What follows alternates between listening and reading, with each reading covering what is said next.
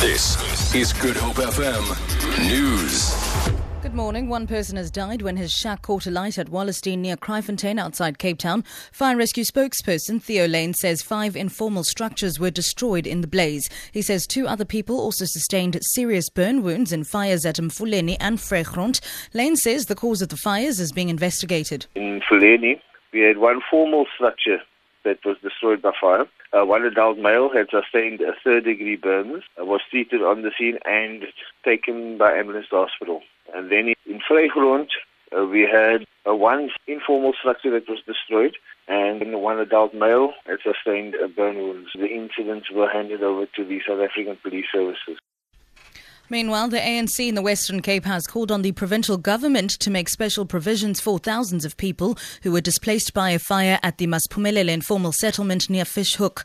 About 4,000 people were left destitute when a fire ravaged more than 800 structures early yesterday morning. Two people were killed. ANC Secretary Faiz Jacobs says people need permanent structures and houses. Jacobs has extended his condolences to the families who lost loved ones.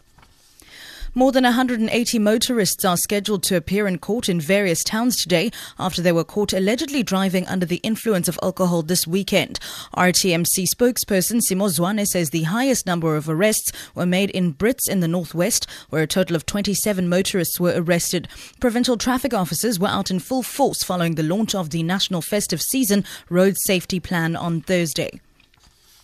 The son of Ricardo Groenewald, who passed away in Cape Town in a Cape Town hospital last week, says he wants to follow in his father's footsteps. The childhood star endured a long battle with stage 4 lymphatic cancer. The famous I Love You Daddy singer was diagnosed earlier this year. He was 43 years old. Ricardo will be laid to rest on Saturday, the 5th of December. His 11-year-old son, Rick Lynn, recently performed at a benefit concert in honor of his father. One day I want to be a, a singer like my father and I want to carry the legacy on that you guys gave me to carry on. The European Union and Turkey have agreed on measures to stem the flow of migrants and refugees into Europe following a day of negotiations in Brussels. The BBC's Chris Morris reports. The European Union is offering Turkey a substantial deal, an initial 3 billion euros in extra financial aid to help Turkey cope with hosting more than 2 million Syrian refugees, the prospect of more progress in its long-stalled negotiations for EU membership, and the carrot that in less than a year's time, Turkish citizens could travel to European countries that are in the Schengen area without visas. But all of this is conditional on Turkey fulfilling its side of the bargain.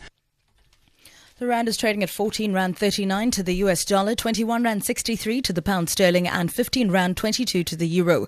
Looking at your commodities, gold is trading at $1,057 an ounce, and the price of Brent crude oil is at $44.75 a barrel. For Good Hope FM News, I'm Sibs Matia.